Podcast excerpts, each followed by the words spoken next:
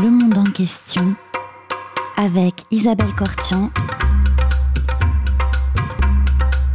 Comprendre le monde tel qu'il est et tel qu'il n'est pas.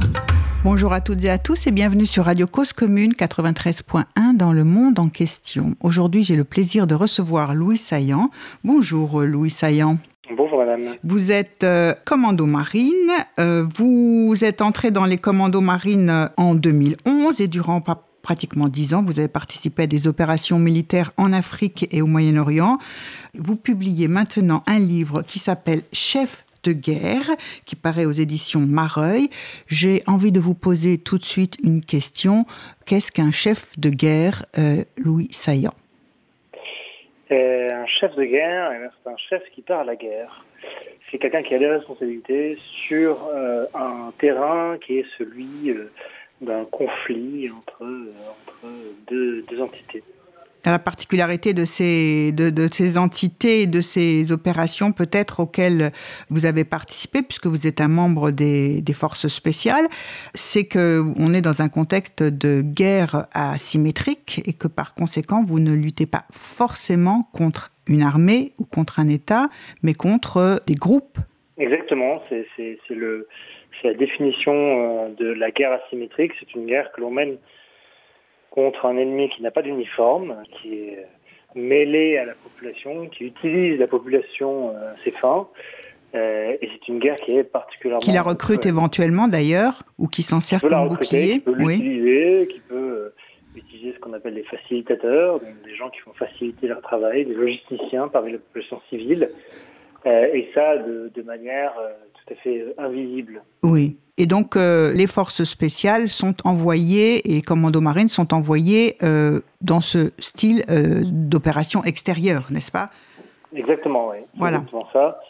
Et on est envoyé sur ces opérations-là parce que ce sont des opérations où, qui demandent énormément de discernement, qui oui. demandent euh, beaucoup de, de, de capacité de discrimination euh, au sein des populations, euh, afin de, de, de bien déterminer l'ennemi et de bien tracer le pourtour de notre ennemi. Alors, qu'est-ce que vous pouvez peut-être développer de, quand vous dites discrimination de la population, c'est-à-dire euh, c'est difficile de définir où sont les civils, où sont éventuellement les personnes armées, en armes ? bah, c'est, c'est très délicat, hein. c'est, un, c'est un travail qui est très délicat, parfois qui est très simple, euh, puisque euh, un civil sans arme reste un civil, un civil avec une arme, bah, par définition, ça devient un combattant. Un civil sans arme n'est pas pour autant un simple civil, il peut très bien aussi faciliter le travail de l'ennemi en lui apportant un soutien, une aide tactique, euh, sans armes. Donc, ça, ça peut oui, soit être... des informations, soit euh, voilà, le ravitaillement, soit effectivement servir... l'ennemi alors qu'il n'a pas d'armes, donc est-ce que c'est oui. considéré comme un ennemi lui aussi ? C'est des questions qui sont très délicates. Et donc, euh, le meilleur discriminant, la meilleure façon que vous pouvez euh, avoir de, de, de faire le tri dans tout ça, c'est de confronter ses ennemis avec de l'humain. Le oui. meilleur capteur qu'on ait, la meilleure machine d'analyse qu'on ait, c'est de l'humain. Et donc, on va aller euh, parfois jusqu'au contact physique pour déterminer qui est qui. Et ça, c'est évidemment la présence de, de l'humain, de, de, de l'homme et du, du renseignement sur place et non pas simplement euh, des images captées par satellite ou par drone. C'est ça que vous voulez dire. On, on, ben, on se rend compte de plus en plus de l'importance et du facteur humain et du travail fait par des personnes sur place. Exactement. Alors on parle de faisceaux d'indices, donc oui. ce sont des faisceaux d'indices que l'on regroupe à partir de capteurs euh, qui peuvent être des, des capteurs numériques, des machines, euh, ça peut être des, des renseignements que l'on va avoir à partir de, de communications, d'échanges euh, sur Internet, par téléphone, euh, qu'on va mettre en corrélation avec euh, ce qu'on va trouver sur le terrain. Peut-être qu'on arrivera à localiser un bâtiment euh, où se trouve notre, notre ennemi. Dans ce cas-là, il faudra passer une phase d'observation sur le bâtiment, essayer de déterminer qui, parmi les habitants du bâtiment, peuvent être l'ennemi. Euh, et enfin, on ira au contact de cet ennemi-là pour déterminer euh, où il est, qui il est et comment on peut le capturer. Alors, tout du moins, entraver son action. Oui, euh, tout à fait. Alors, pour euh, devenir euh, membre des forces spéciales, euh, il faut passer par un entraînement très difficile et très éprouvant, physiquement et psychologiquement. Euh, beaucoup abandonnent en cours de route parce que c'est trop difficile. Donc, la sélection, elle est drastique. Et vous racontez ça. Votre livre est en partie fait de, de, soit de témoignages, soit de notes que vous avez prises durant les dernières années au cours des opérations dans lesquelles vous étiez envoyé et euh, où vous, est, vous étiez, vous précisément, chef de guerre ou euh, chef de commando. Oui, c'est ça, exactement. C'est une partie où je relate euh, un peu le creuset dans lequel nous sommes, euh, nous sommes formés. Oui. Certains diraient euh, déformés. C'est parfois un petit peu ça, parce qu'on sort avec les mêmes réflexes, les mêmes, euh, les mêmes habitudes. Et du coup, c'est, un, c'est à la fois un creuset, mais aussi un filtre. Euh, puisqu'ils vont faire une sélection, comme vous disiez, sur euh, une petite partie d'entre nous pour avoir les hommes les plus, euh, les plus résilients, les plus résistants euh, qu'il puisse y avoir. Est-ce que vous pouvez euh, revenir un peu sur euh, ce parcours et cet entraînement particulier de commando euh, auquel il faut se soumettre si on veut obtenir son, son béret ?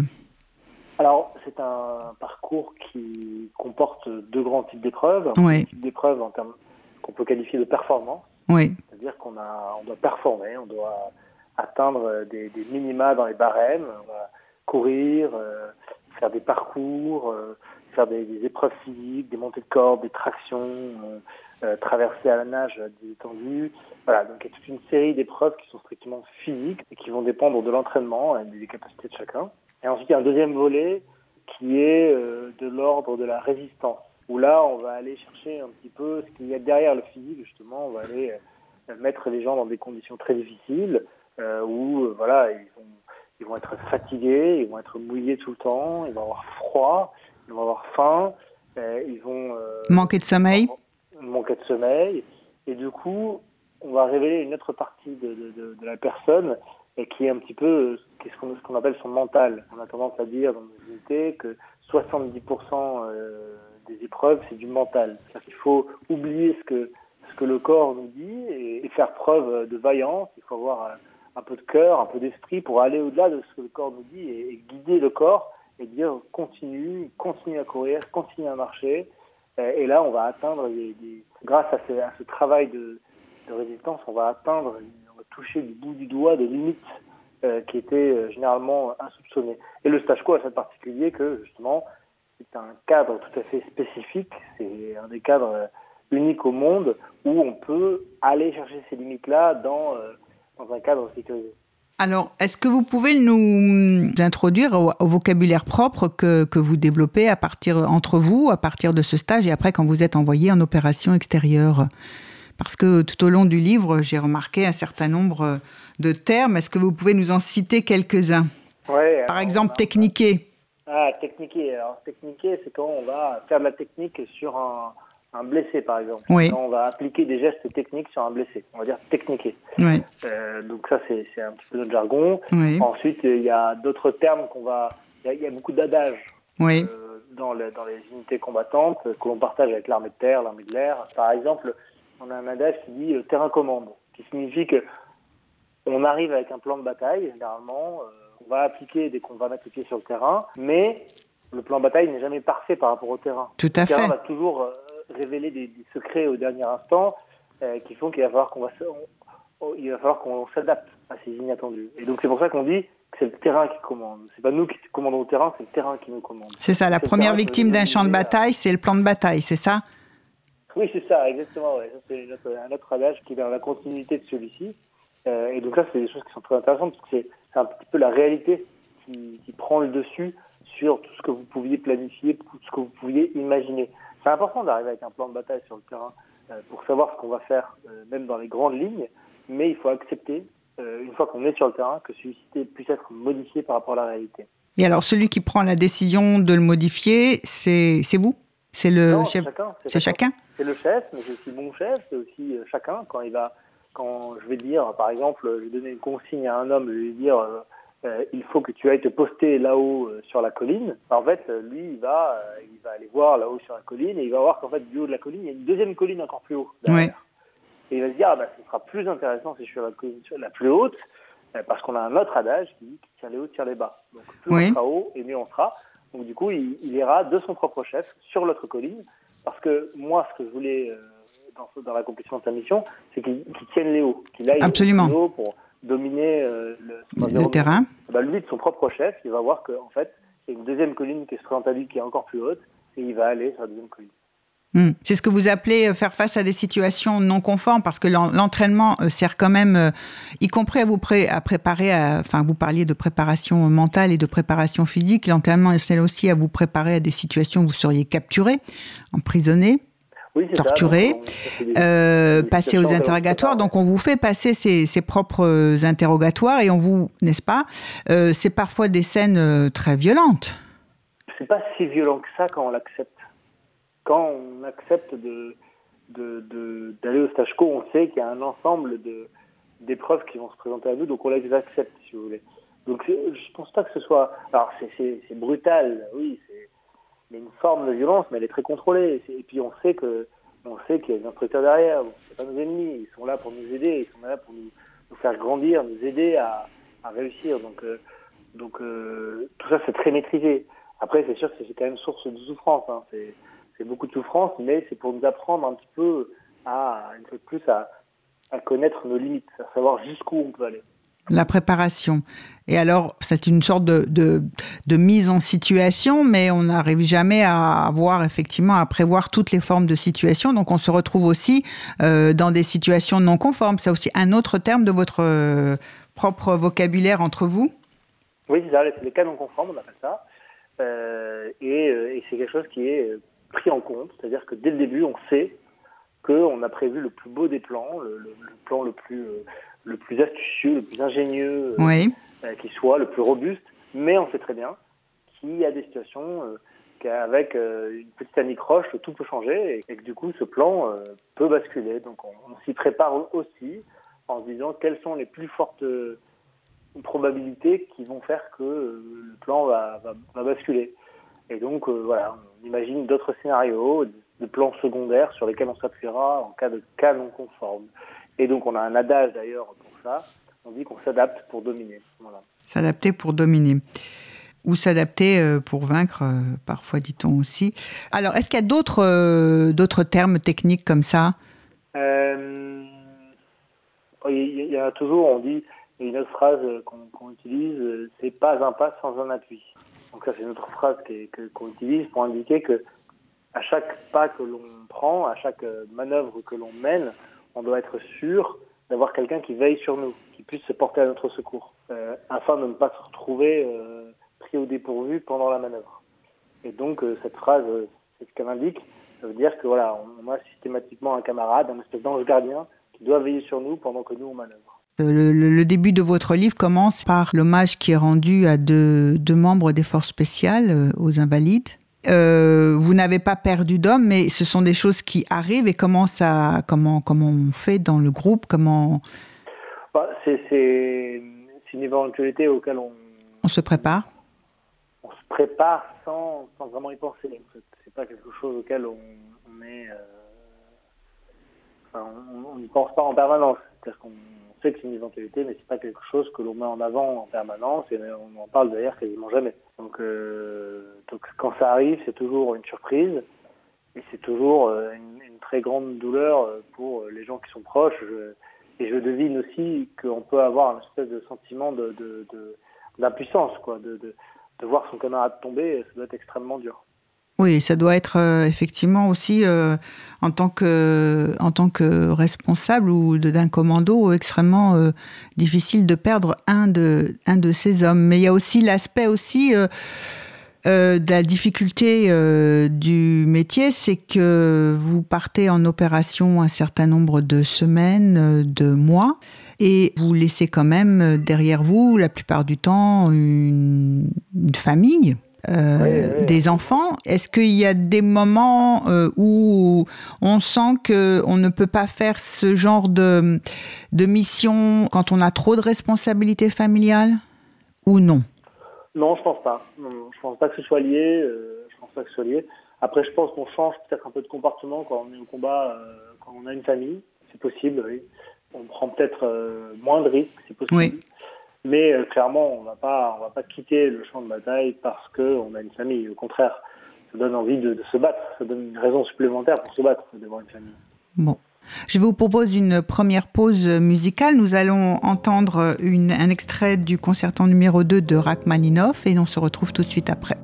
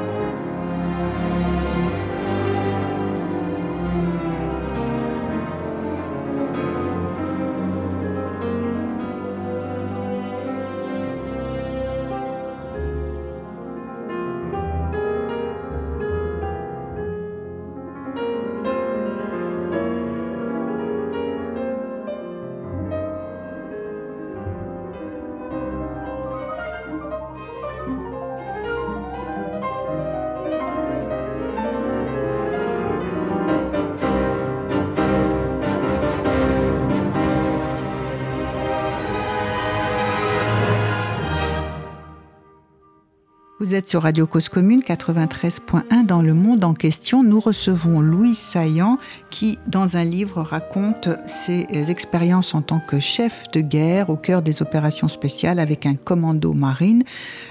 Euh, Louis Saillans, on a parlé de la difficulté de l'entraînement, on a parlé du vocabulaire entre vous et de cette espèce de, d'unité qui forge le groupe au cours de l'entraînement et dans un commando. Enfin, est-ce que vous pouvez parler de cette fraternité d'armes qui lie les membres d'un commando? D'abord, vous êtes combien dans un commando? Un commando, c'est, euh, c'est environ quatre-vingts bonhommes, dans lesquels vous avez environ quatre groupes d'environ euh, une quinzaine de, de, de bonhommes. Donc moi, j'étais chef de groupe dans, dans mon commando, et effectivement, on, on, était, on, a, on a une très grande fraternité, un très, un très grand sens de la camaraderie qui nous lie hein, sur le terrain, puisque sur le terrain, on se bat souvent pour son camarade. Oui. On, on garde sa position, on, on respecte le, le, le, les missions qui nous sont données, aussi par respect pour ses camarades, puisqu'on sait très bien que si l'un d'entre nous venait à, à flancher sur une mission, ça pourrait compromettre toute la mission et ça pourrait mettre, pire encore, ça pourrait mettre en jeu la vie des hommes du reste de la mission. Donc ça, c'est extrêmement grave. Et déjà, ça, c'est le premier élément qui nous lie, c'est une espèce de, de serment euh, Euh, indicible, qui n'a jamais été dit, mais qui, oui. qui, qui est évident pour tout le monde. C'est qu'on on se bat pour son camarade, on, on tient notre position pour son camarade. Il y a une confiance très forte entre chaque membre du groupe. Oui, il y a une, il y a une confiance qui, qui s'éprouve. Hein. Oui. Quand on arrive en groupe, on, on, se, on se jauge, on se, on se mesure les uns aux autres, on, et puis on travaille ensemble et on apprend à avoir confiance les uns dans les autres, on apprend... Euh, À, à, à être digne de la confiance que, que les autres nous remettent. Donc euh, du coup, on est, on est dans un espèce d'équilibre de confiance comme ça, où, où on est obligé d'avoir ça pour pouvoir travailler. Moi, il y a, je me souviens très bien d'un un, un gars que j'avais croisé en opération qui me disait « Tu ne peux pas faire confiance, euh, si tu ne fais pas euh, confiance à tes chefs ou à tes subordonnés euh, dès le début, en fait, c'est même pas la peine de continuer, tu peux poser ta casquette tout de suite et, et quitter, parce que en fait, ça, ça ne marchera jamais, ça ne marchera jamais. » Tout à fait. Alors, les conditions de vie, lorsque vous êtes, euh, on va dire, dans une base, cette confiance, elle se développe d'autant plus que vous êtes toujours ensemble pendant le temps de la mission. Oui, alors ça, c'est plus une familiarité qui se développe. Oui. On, on devient très proches les uns des autres. Et ça devient un petit... On, oui, on se reconnaît... Euh, quand je lis dans le bouquin de, de nuit, je pouvais reconnaître à la vue les hommes, oui. euh, même à l'odeur. À l'odeur, oui. On arrivait de reconnaître certains gars. Tellement on est, on est proches et on vit les uns sur les autres en permanence. Oui. Et est-ce que euh, dans, dans ce groupe, donc euh, forgé par euh, une sorte de, de, de, de serment euh, non dit, est-ce qu'il y a des expériences qui ébranlent le groupe? Vous racontez par exemple euh, un cas où euh, la, le cas de, vous avez fait un prisonnier. Enfin, il y avait. Enfin, racontez-nous. Vous voyez de quoi je parle? Oui, très bien. Alors effectivement, c'était une prise à partie. On avait été pris à, pris à partie par un groupe djihadiste. Oui. Et le dernier du groupe euh, s'est réfugié. Euh, un buisson et attendu jusqu'au dernier moment. Oui. Euh, donc on, on a fini par le, par le blesser et euh, lorsque nous sommes arrivés sur lui, il s'est fait prisonnier, il s'est rendu. Oui. Donc on l'a pris en compte et, euh, et la question était de savoir est-ce que est-ce que on le on, on procédait à des soins ou est-ce qu'on le laissait là et on continuait le on continuait à, à manœuvrer. Donc euh, il se trouve que la, la situation a été permissive, donc on a pu lui apporter des soins et le constituer prisonnier pour le ramener, euh, le ramener avec nous. Après la fin de l'opération, ça, oui. À la fin de l'opération. Et donc ça, ça a été euh, difficile pour certains euh, qui ne voyaient pas l'intérêt de, de, d'épargner cet homme-là et, de, et de, de le ramener. Et donc, c'est des, mais c'est des situations qui sont parfaitement euh, compréhensibles et normales, hein, sont naturelles, et naturelles de vouloir... Euh, Euh, de devoir tuer son ennemi, parce que dans, les cas, dans, dans le cas présent, il s'agit de situations de vie ou de mort, c'est-à-dire que c'est soit lui, soit nous. Oui, d'autant Donc, que euh, cet homme aurait pu tirer sur vous, et on vous, en fait, quand, vous, quand vous, l'avez, vous l'avez arrêté, vous ne comprenez pas pourquoi euh, il ne s'est pas, finalement, il ne s'est pas défendu. Non. Alors fait, qu'il était en capacité casqué, vous ne l'avez, enfin masqué, pardon, par ce buisson effectivement, ça. et euh, il était bien armé, il avait tout, et tout marchait bien, enfin, il, oui, en, oui, en oui. état tout à fait de, de vous viser, de vous tuer, le, oui, plusieurs absolument. membres du commando, et il, il ne le fait pas. Et c'est, c'est une question qui vous interpelle, vous aussi. Oui, c'est une question qui m'interpelle. Après, c'est, c'est un peu le mystère du combat. Oui, hein. oui, Pourquoi oui. Pour, on se pose là, c'est, c'est le. se pose cette question un peu bizarre, hein, qui est la question du survivant. Oui. On se dit, mais pourquoi est-ce que moi, je suis pas passé? Pourquoi est-ce que dans cette situation-là, il m'a pas tiré dessus? Pourquoi oui. est-ce que là, euh, là j'aurais dû mourir, mais je suis pas mort? Je... Voilà, donc ça, c'est des questions qu'on peut avoir. Maintenant, euh, les choses se sont présentées à nous. C'est un état de fait, oui. rendu, donc euh, on a pu le prendre en compte. Alors, c'est pas toujours comme ça, parce que euh, quand vous soignez un blessé, vous consommez un lot euh, de soins. Tout à fait. Des lots de soins, lorsqu'on est... Euh, aussi loin, en fait, c'est, c'est des lots euh, que l'on peut compter sur la d'une main. Donc, si vous consommez un lot de soins pour un ennemi blessé et que vous êtes pris à partir derrière de nouveau... Et que vous avez vous tout consommé de lot de soins ouais. pour votre... Euh, camarade pour, pour un de vos hommes, par exemple, ah ben, je pense que moi, personnellement, je ne me le serais jamais pardonné. Mm-hmm. Donc, euh, donc, il est parfaitement euh, envisageable dans cette situation de, de devoir faire un arbitrage et de dire, en fait, on ne peut pas sauver tout le monde, ouais. tout simplement. On fera au mieux toujours... Mais malheureusement, on ne peut pas sauver tout le monde. Ouais. Et donc, quand même, euh, ce blessé, vous lui portez, vous le techniquez, c'est ça ? C'est ça. Si ouais, j'ai bien retenu euh, l'emploi. Donc, vous le techniquez sur place, puis quand euh, le commando est évacué, vous le ramenez avec vous. Et à ce moment-là, quand même, vous sentez que beaucoup, enfin, sont dubitatifs face à, à ça, quoi. Bah, quelques-uns. Quelques-uns. quelques-uns.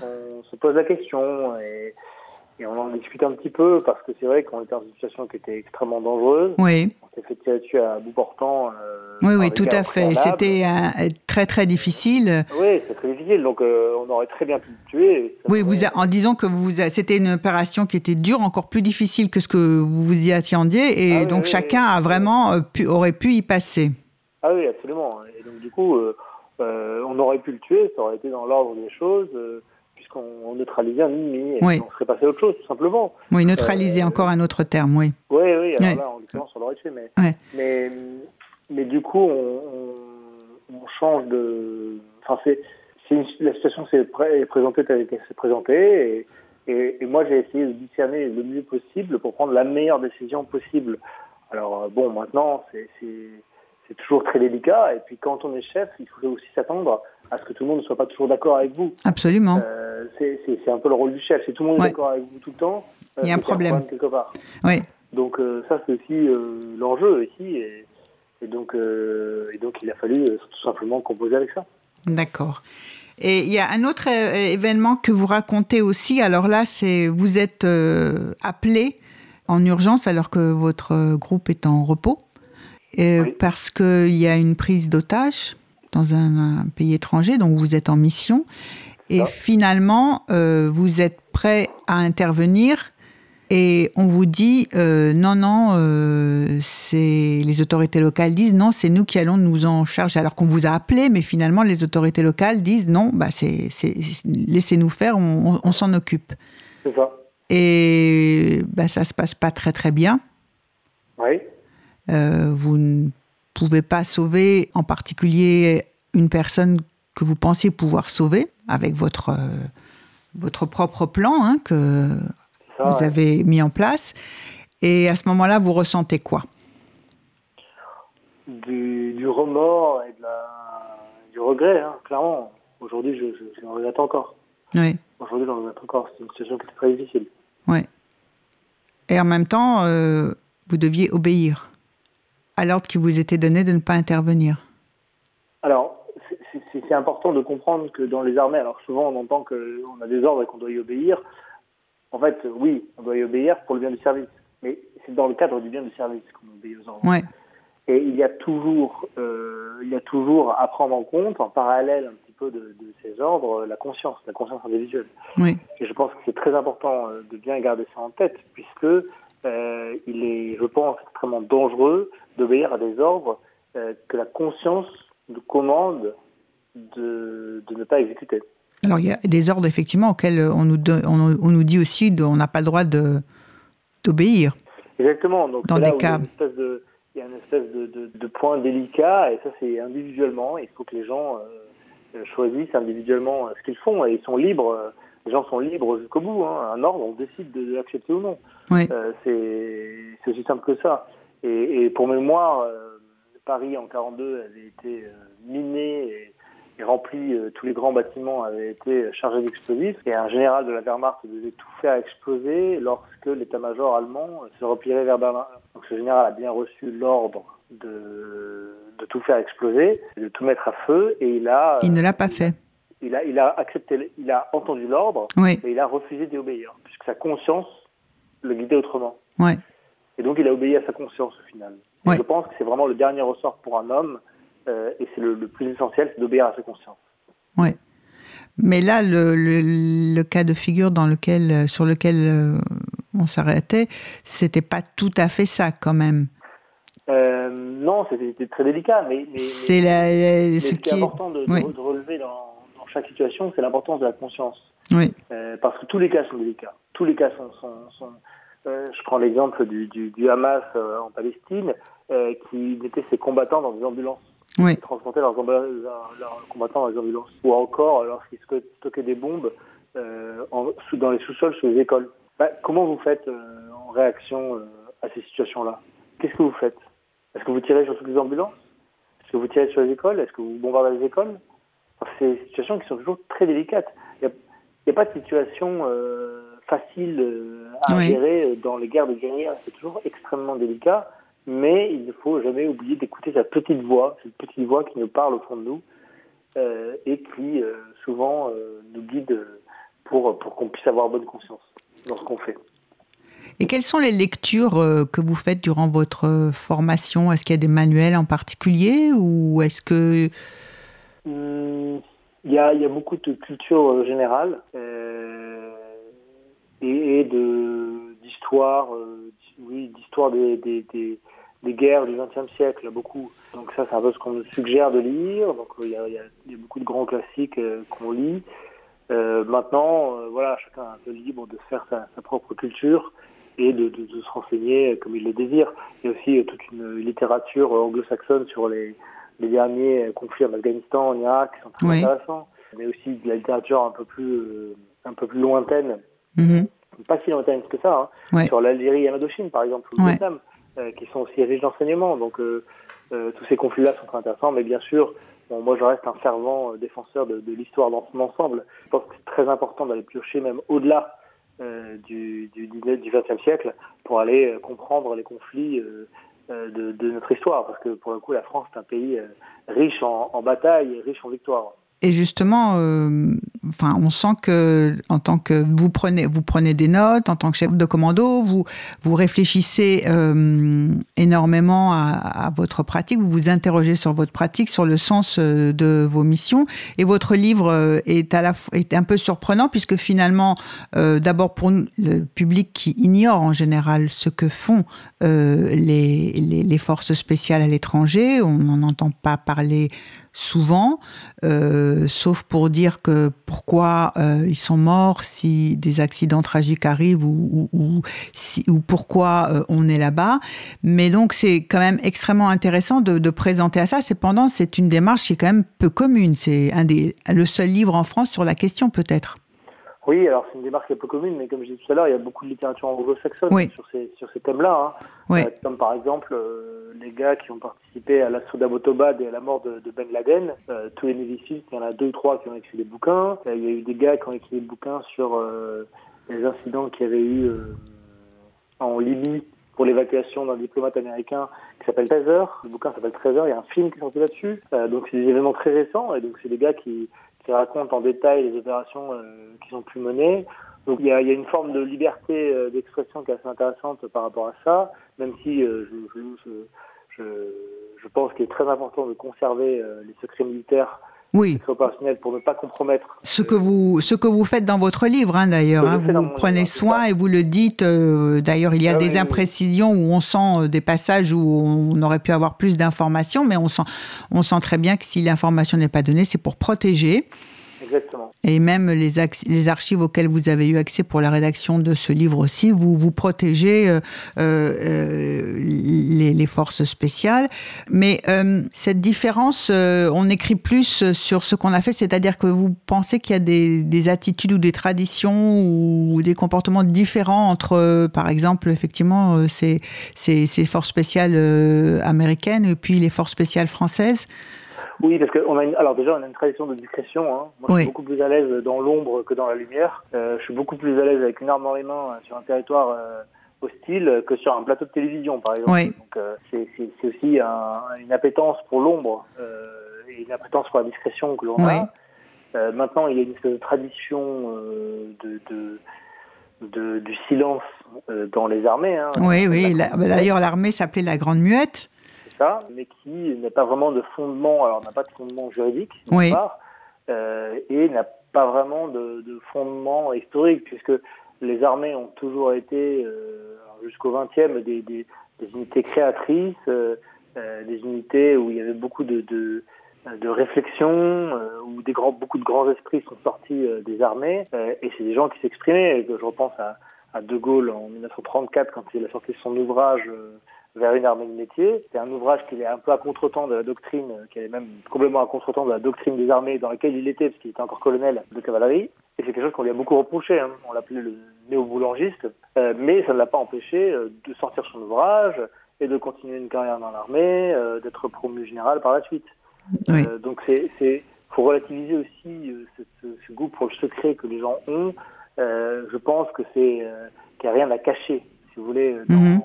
dans nos armées, on peut au contraire en être très fier et montrer la vraie, le vrai visage des armées euh, sans avoir honte. Euh, maintenant, euh, voilà, il faut avoir certaines, euh, il faut avoir certaines, certaines prendre certaines précautions par rapport à certaines choses. Euh, mais euh, je pense que c'est intéressant aussi pour les gens d'avoir quelque chose d'un peu authentique, qui sorte, oui. qui soit assez authentique et qui sorte des armées, alors que je trouve ça dommage de donner cette image d'épinal permanente qui fait qu'on on n'a pas ce goût de, de, du, du réel et de la réalité de, de, de ce que sont les armées. Euh, si, si vraiment il y avait des choses à cacher, euh, enfin, on, on, on prendrait toutes ces précautions. Or, moi, je, je, je trouve qu'il n'y a pas vraiment euh, de choses à cacher dans les armées. Moi, je suis très fier du travail que j'ai fait pour elles. Je trouve ça important qu'on puisse le dire avec un peu de sincérité. Donc vous racontez euh, ce que c'est que la vie euh, dans une opération spéciale, euh, les, les expériences, euh, des événements, euh, ce qui vous est arrivé. Et euh, le livre se termine avec, euh, de façon assez surprenante, vous quittez euh, les forces spéciales. Oui, oui, je quitte. Alors que les, tout les le livre, spéciales. vous nous plongez dans, dans un récit qui, qui est passionnant d'ailleurs à la lecture, où on voit un peu euh, la vie de ces gens qu'on ne voit jamais, parce que comme vous le dites, ils sont dans l'ombre, et puis on en parle très peu, ils ne sont pas sous les feux de l'actualité. Pourquoi cette décision ? Eh bien, euh, eh bien écoutez, c'est, c'est parce qu'aujourd'hui, moi je pense que le, le combat euh, qu'on mène aujourd'hui contre le, le salafisme est nécessaire et est euh, nécessaire et, et légitime. Hein. Je, ça, je ne me remets absolument pas en cause. Au contraire, j'en suis assez fier. Je pense que les armées font du très bon travail. Euh, maintenant, euh, moi, ce qui me gêne plus, c'est que j'ai pas la sensation euh, d'avoir euh, une vision long terme qui soit traduite sur le terrain. Euh, j'ai pas l'impression qu'on a une vision euh, sur euh, comment est-ce qu'on veut gagner la guerre. Qu'on mène la guerre, oui, c'est une chose, on sait très bien, il n'y a pas de problème. Mais maintenant, comment est-ce qu'on gagne la guerre ? Et donc là, ça échappe un petit peu... Euh, aux militaires, euh, ça échappe même presque, j'ai envie de dire, aux politiques. Euh, c'est plus euh, un, un truc un peu métapolitique, c'est, c'est de savoir comment on fait pour gagner une guerre aujourd'hui. Donc, euh, euh, et ça m'embête beaucoup parce qu'on a, on a beaucoup d'histoires euh, récentes qui nous montrent comment gagner ou comment perdre les guerres. Oui. Donc c'est, c'est, ce serait très intéressant de s'en inspirer pour pouvoir assembler les différentes pièces qui nous permettront de gagner les prochaines guerres. Oui, parce qu'on a constaté, on a parlé au début de l'émission de, de ce type de, de guerre dans lequel vous êtes engagé, une guerre dite asymétrique. Hein, et euh, depuis la fin de la Seconde Guerre mondiale, la plupart des conflits sont comme ça et on se rend compte que c'est difficile de les gagner, surtout quand on est loin de chez soi. Bah, c'est, une, c'est une guerre un peu interventionniste, une guerre de containment, où on essaie de oui. contenir la menace. Mais on ne la réduit pas, on ne la supprime pas. Euh, et c'est là où le bas blesse. Aujourd'hui, oui. est-ce qu'on veut simplement faire des guerres d'intervention à l'étranger, où on se contente de, de faire une espèce de super policier, euh, ou est-ce qu'on va aller plus loin et aider les populations et, et les aider à se reconstruire et les relancer sur le chemin du développement ? Parce qu'une population, euh, elle est très contente d'avoir des, un super policier qui va s'occuper de ses problèmes de sécurité. Mais si elle n'a pas d'eau potable et pas d'électricité... Euh, il va si elle n'a pas de travail, s'il n'y a pas de route, s'il n'y a pas d'école... Exactement. C'est un peu des, des questions qui se posent, par exemple, dans, au, au Sahel, hein, dans les pays du Sahel, où effectivement, euh, si les soldes des soldats, enfin, on peut, on peut aider. C'est, c'est ce point-là que vous voulez souligner si... Oui, alors, le, le souligner, le mettre en avant, euh, essayer de, de, de, de tirer les manches de gens euh, qui, qui pourraient s'intéresser au sujet, pour euh, indiquer qu'on on rate quand même l'éléphant au milieu du couloir, là. C'est-à-dire que c'est une évidence pour tout le monde, mais personne ne, ne, n'accepte de, de rebattre les cartes pour dire, bon, euh, qu'est-ce qu'on fait pour de vrai maintenant ? Parce que ça suffit de, d'en parler gentiment dans les couloirs euh, des instances dirigeantes, mais il faut, il faut, il faut se mettre au travail. Et malheureusement, je pense qu'il y a un gros problème de corruption euh, dans beaucoup de pays euh, du Sahel, qui fait que oui. tout, tout, tout les, l'argent qu'on déverse depuis vingt, trente ans euh, dans ces pays-là pour les aider au développement s'arrête à des très hautes euh, sphères euh, de leur hiérarchie, Euh, et que ça ne, ça ne, ça ne, les gens de la rue ne touchent jamais d'argent. Oui, ou donc, y compris euh, des, des, des, des armées que vous venez faire, former qui ne sont pas payées, dont les soldes ne sont pas, ne sont pas payés. Euh, moi, j'ai côtoyé des, des militaires euh, là-bas, oui. qui sont de vrais guerriers, qui sont même plus résolus que nous oui. euh, de se débarrasser, euh, pour se débarrasser des, des djihadistes. Euh... Et construire aussi un État. Exactement, quand ils veulent absolument que leur pays sorte de, de, de la misère dans laquelle ils sont, malheureusement... toute leur hiérarchie est gangrénée par oui. la corruption, et ce qui fait qu'ils n'arrivent pas à s'en sortir. Ils ont beau avoir, ils ont beau être extrêmement vaillants, et extrêmement combatifs, euh, malheureusement, si la hiérarchie euh, ne pousse pas derrière pour euh, faire évoluer les choses, on ne s'en sortira jamais. Et, et malheureusement, on court à notre euh, à notre perte euh, si on ne fait pas, on ne mène pas des actions correctives euh, importantes. Alors, je vous propose une seconde pause musicale et on va reprendre sur euh, ce sujet. Alors, nous allons écouter euh, Night Call de Kavinsky.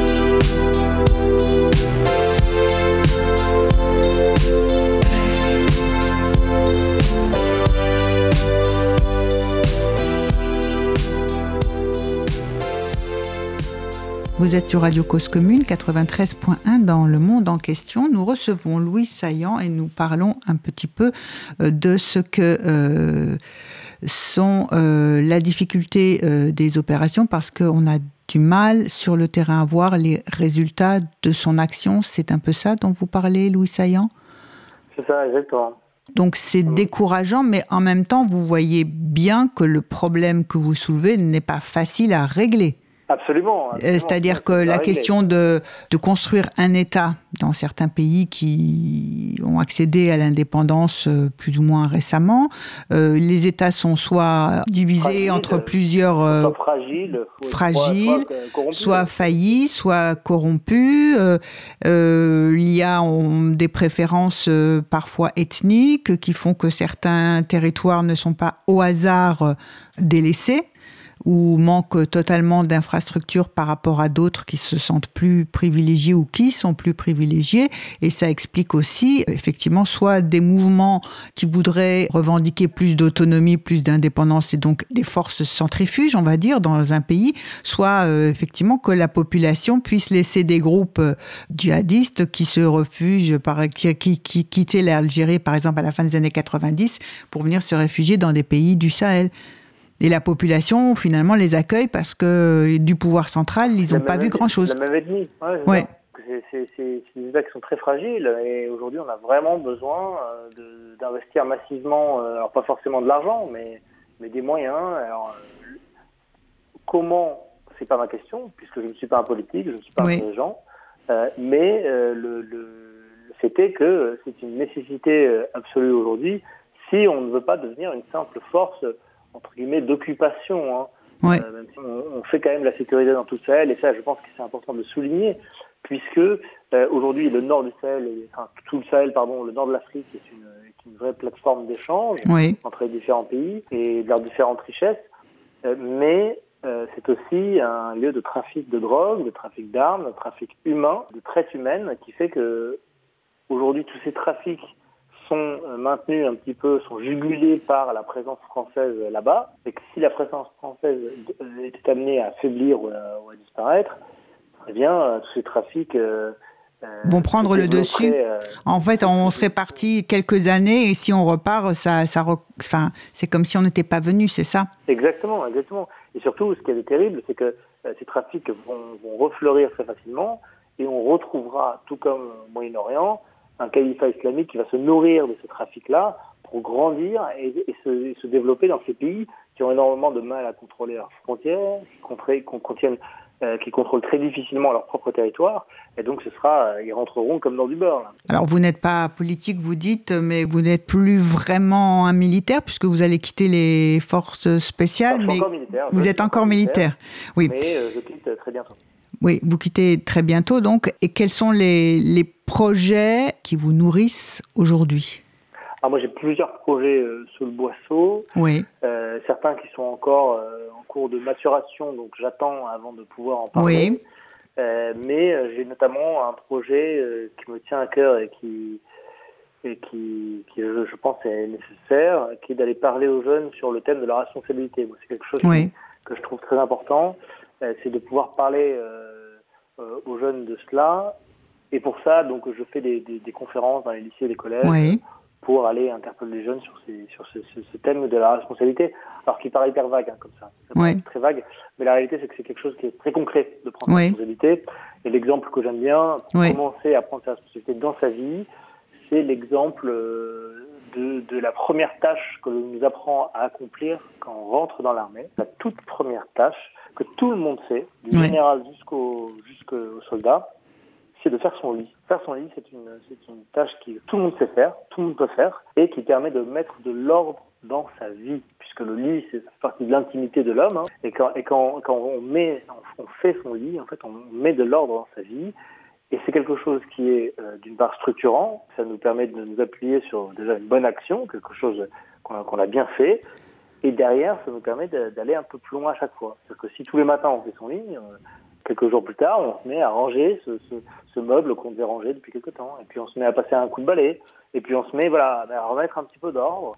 Et une fois qu'on a de l'ordre, comme ça, on peut commencer à croître et à devenir plus grand, plus fort et meilleur. Euh, et ça, c'est accessible à tout le monde, alors à différents niveaux, mais tout le monde a la possibilité autour de soi de prendre des responsabilités dans sa vie.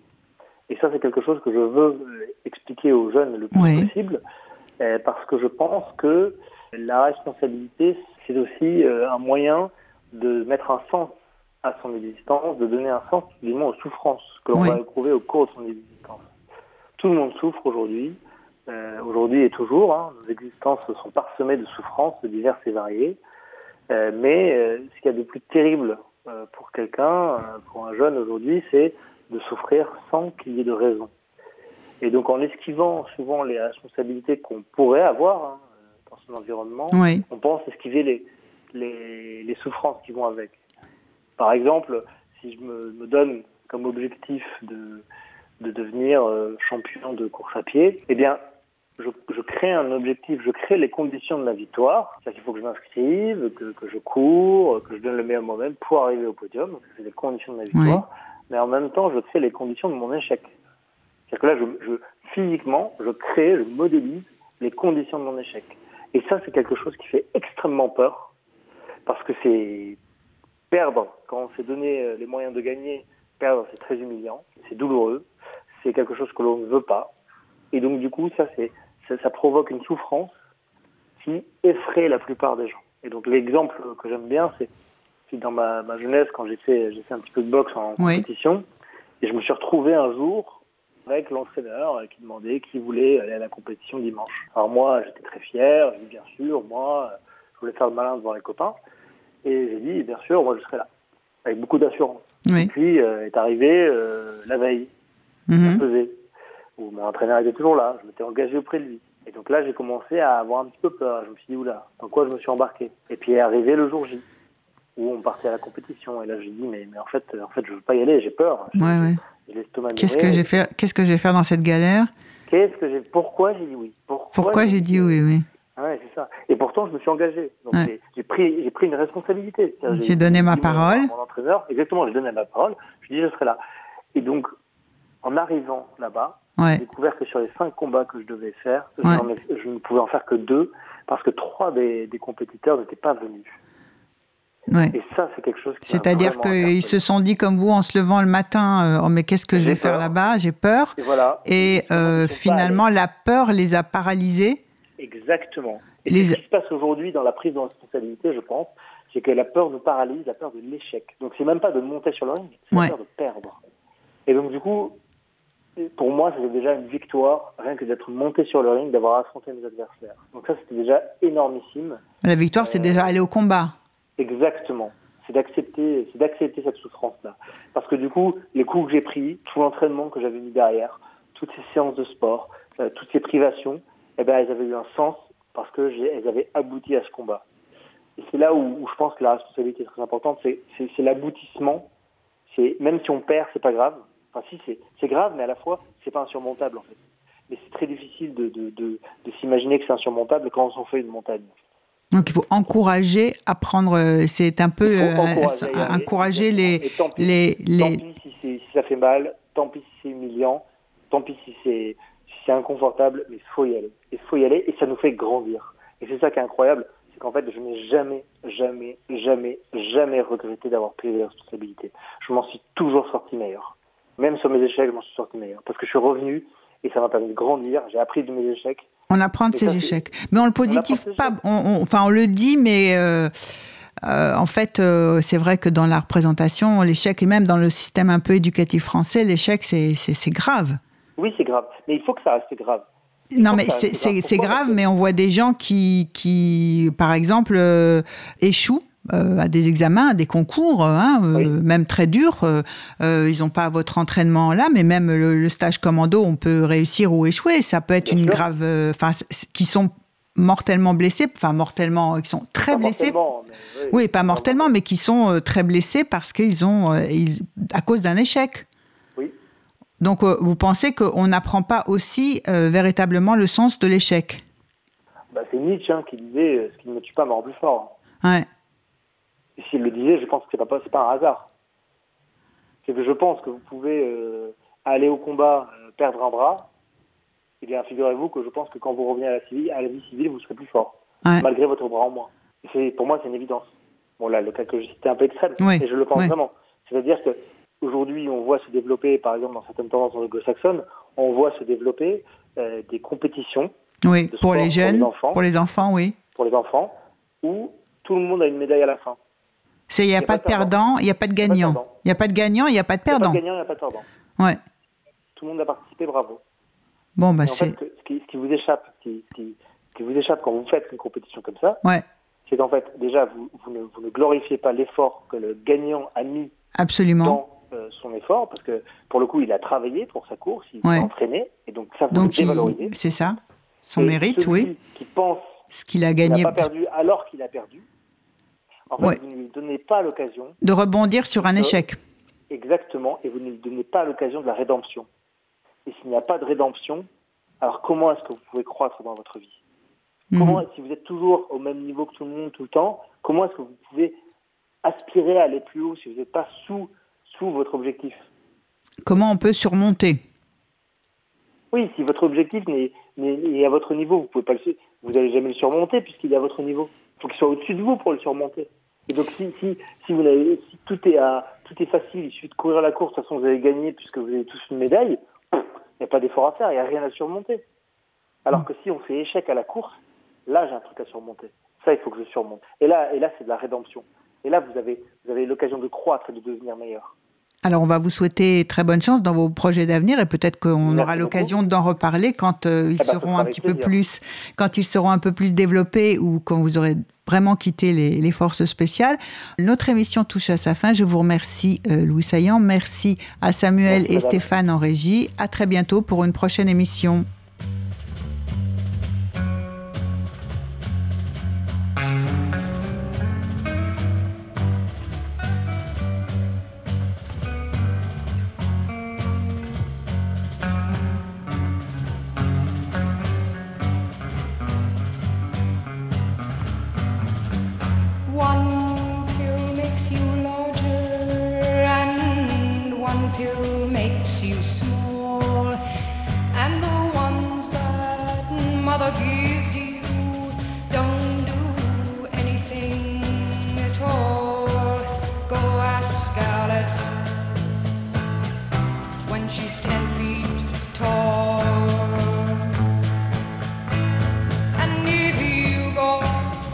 Chasing rabbits